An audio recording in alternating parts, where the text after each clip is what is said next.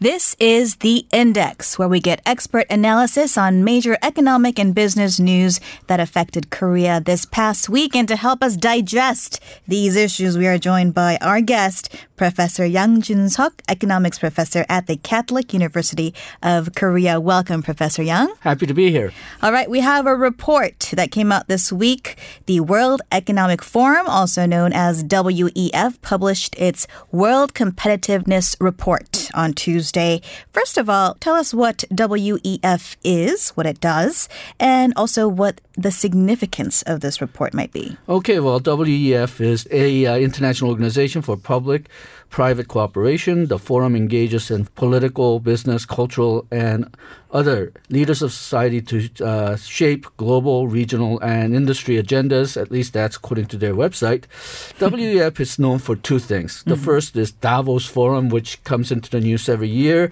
Uh, that brings together various world political leaders, business leaders, uh, scientists, and celebrities to talk about important global issues, climate change, economic issues, uh, so on and so on. Mm-hmm. And then the other thing that WEF is known for is the World Competitiveness Report, which tries to gather and evaluate and rank countries according to how open these countries are for economic activities in general and capacity for productivity growth in particular. Mm. So that's why they use the word competitive report. The WEF and another organization called IMF publishes these competitiveness reports every year.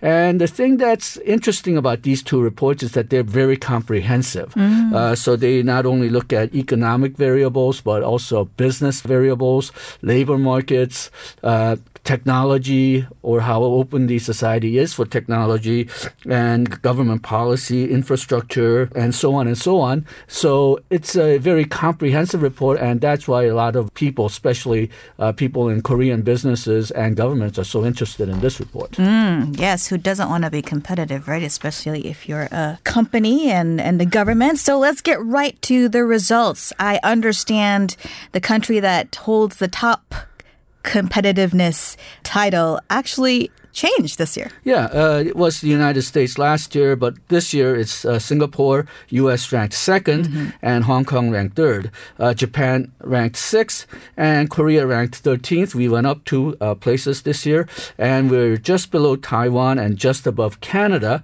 Now, Koreans being Koreans, we're obsessed with rankings on tests.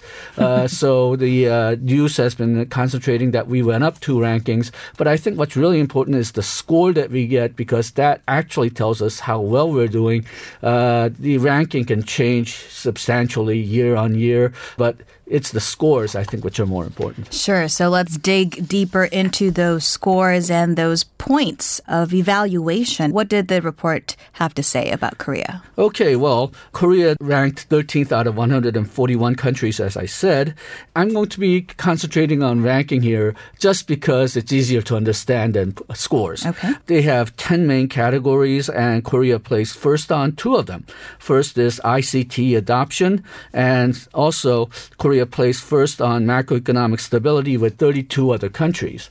Uh, but still, we ranked first in two out of 10 categories. That's good. Yeah, first then, at the top. ICT adoption, yeah. which of course uh, has been supported by the government, uh, and also on macroeconomic stability. And then other areas that we did well, we came in sixth in uh, infrastructure, sixth on innovation capacity, and eighth on health. Uh, so those are the areas that uh, we are very good in. But then there's some areas which we are not particularly good at. Disappointingly, uh, we placed 59th in the product market category, which includes items such as how competitive is the domestic economy, whether mm-hmm. there's distortive taxes and subsidies, and how open the country is for trade. And then Korea placed 51st on the labor market category. And if we dig into this category, we placed 97th in terms of labor flexibility mm-hmm. and 130th for cooperation between employers and employees that's pretty much near the bottom of the data set. And then there's a few other categories where we were placed disturbingly low.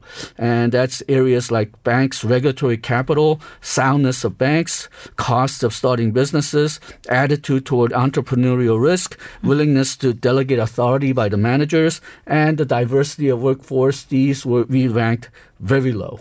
Wow. Okay, that was a lot to get through, especially in those areas of weaknesses. I think are supported by news headlines that that have come out in the past, uh, such as the labor employer relations ranking near the very bottom, given kind of the protests and and boycotts of people not going to work to send a point to management uh, dotting our news feed. Now, Tell us about some of the takeaways or lessons that we can drive from these results. Okay, well, obviously, on the uh, rankings where we, Korea placed near the bottom of the list, Korea should definitely try to do better. So, labor market comes to mind. But also, it's uh, very disturbing to see Korea doing so badly on regulatory capital for banks and mm. soundness of banks, especially since we went through a couple of financial crises in the last uh, 30 years. And then uh, we need to do something about more competition for the domestic market and better attitude by managers toward things like uh, labor diversity and delegation of authority. But I think most Koreans realize this. What does that mean, labor diversity? Okay, well, there's not very much variety of labor. Uh, people who work then tends to be sort of uh, thinking together. They don't really have uh, uh out of the box type of thinking. Mm. Also, the backgrounds of the uh, people seem to be somewhat similar. You know, we always joke about Koreans acting all the same, and this is just one of the uh, factors which seems to show that. Now, we should keep in mind, though, that the uh, scores are derived from a mixture of hard data, that's statistics, mm-hmm. and soft data, which are survey results. And the interesting thing about these competitiveness reports is that Korea tends to do well when it comes to hard data, mm. uh, which is part of the reason why we did so well on macroeconomic stability. They're almost all data. Uh, but in terms of surveys, where you get opinions of uh, business leaders and uh, social leaders, we don't tend to do very well. So uh, there's that dichotomy between mm. hard data and uh, soft data.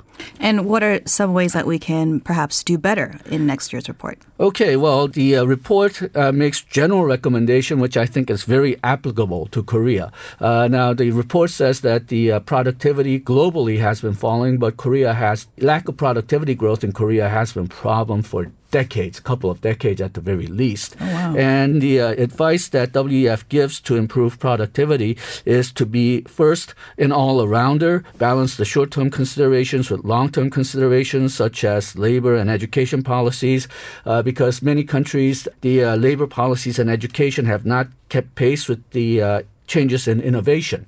And then, second, integrate technology. Governments must uh, better anticipate the unintended consequences of technological integration and implement complementary social policies. For example, if you lose your job because of new technology, uh, then have some uh, social safety net. And third, education. Uh, talent adaptability is crucial, and well functioning labor market is also a necessity. So we need to uh, protect workers, not necessarily jobs. If uh, we need labor to move elsewhere, uh, have uh, enough flexibility to do that. But if some people are fired, then perhaps instead of having laws that forbid them to get fired, have social safety net instead, so at least the businesses can move on. Okay, sounds good. Well, before we let you go, we do have one more story to talk about. Uh, Professor Yang Samsung uh, had its third quarter preliminary earnings report released this week.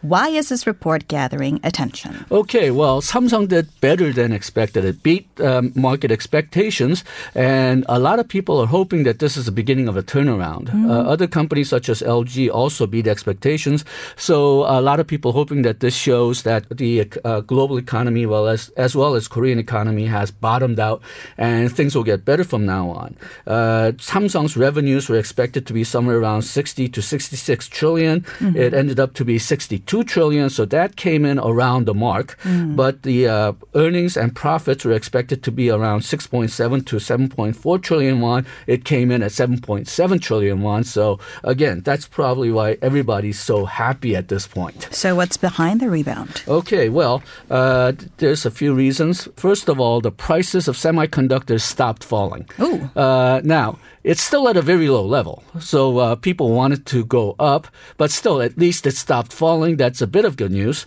And then the uh, volume of Samsung sales uh, were actually actually larger. Uh, the reason that the profits were not even larger was because the prices of them so, were so low. Mm. Now, uh, Samsung also did very well with smartphones. Not uh, the uh, foldable Galaxy phone has been getting all the attention, mm. but the uh, money uh, that Samsung made from smartphones came from other phones like Galaxy Note mm-hmm. and the mid-price A series models, which seems to be doing very well. And then they also did uh, well with displays. Uh, the old type LED displays did not do very well, but the uh, newer OLEDs and QLEDs uh, seem to be doing very well, partially because of the smartphone, but also because the demand for these high premium LEDs are rising, uh, which is part of the reason why Samsung has decided to make major investment in it. Uh, there was a ceremony which the President Moon attended and so on, uh, but they're betting on premium displays and acknowledging that perhaps Chinese manufacturers are catching up with the lower end displays. Okay. So, in the bigger picture, if you could sum up for us in two lines. Samsung is uh, improving. What does this mean for the Korean economy in general? Can we be more optimistic? Well, at least it, it didn't do worse. But problem is the second half of the year, as well as the 2019, does not seem to be a good environment. There's question on whether the uh, semiconductor prices will rise because the global demand in general seems to be falling, and the uh, trade wars uh, between trade, China and the U.S. not only uh, but also the uh, global slowdown in places like Europe uh, seems to be worsening at the current moment. IMF has been very worried about it. so if Samsung can keep up the momentum, great. But we should take it with perhaps a grain of salt. things are not going to go well well for the rest of the year and perhaps the beginning of next year. Well, we'll take the good news when we can. Thank you so much, Professor Yang Jun Suk, economics professor at the Catholic University of Korea. Thank you.